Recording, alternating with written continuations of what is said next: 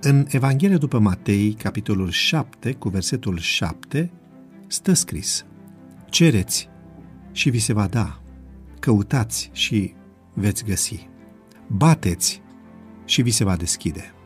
Redeșteptarea din țara Galilor a fost numită de unii apogeul trezirii mondiale.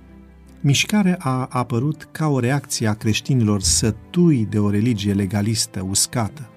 Mișcarea a început cu conferințele biblice anuale de la Keswick, Anglia. Scopul conferințelor era acela de a promova sfințenia practică, o viață plină de Duhul Sfânt.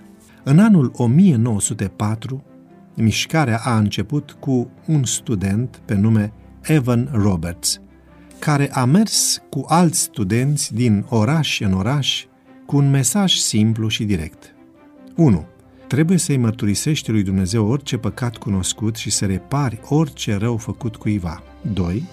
Să dai la o parte orice obicei îndoielnic. 3. Să asculți cu promptitudine de cuvântul lui Dumnezeu și 4. Să mărturisești public credința în Hristos. Rezultatele au fost uimitoare. În doar cinci luni, în țara Galilor, au fost convertiți 500 de mii de oameni. Tavernele au dat faliment. Sarcinile extramaritale au dispărut. Judecătorilor le-au fost date mănuși albe pentru că nu mai aveau cazuri de judecat, iar polițiștii nu mai aveau nimic de făcut. Redeșteptarea s-a răspândit în toate țările vorbitoare de limba engleză și în multe alte țări din lumea întreagă.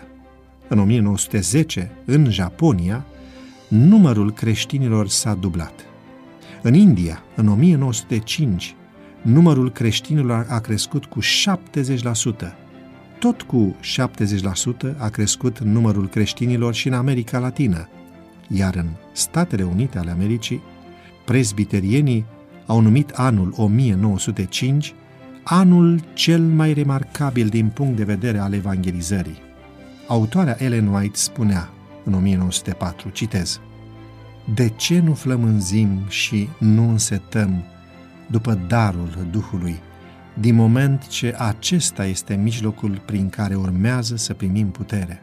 De ce nu vorbim despre acest dar, nu ne rugăm pentru el și nu predicăm despre el. Am încheiat citatul.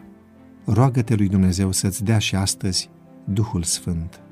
Apoi povestește-i unui tânăr experiența convertirii tale.